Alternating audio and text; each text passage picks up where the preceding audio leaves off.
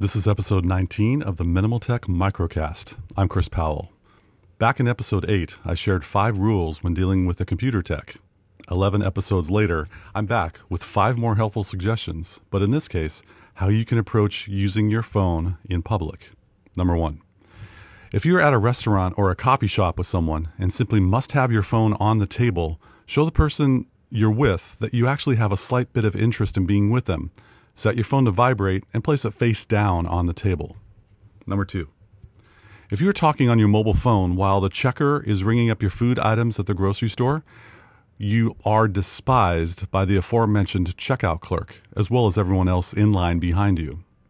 Number three, if you choose to take a call in a public place and slouch down lower in your chair to have a more private conversation, your efforts will be futile. We can still hear your conversation because we're still two feet away. Get up and move to a place where people can't hear you.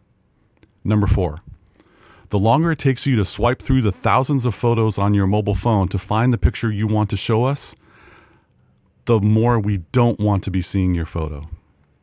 And number five, if you decide to take a selfie in public and make a pouty fish face with your lips, or flip your hair around and strike that pose you've seen from those you follow on Instagram, you waive your right to not be gawked at or laughed at by everyone around you.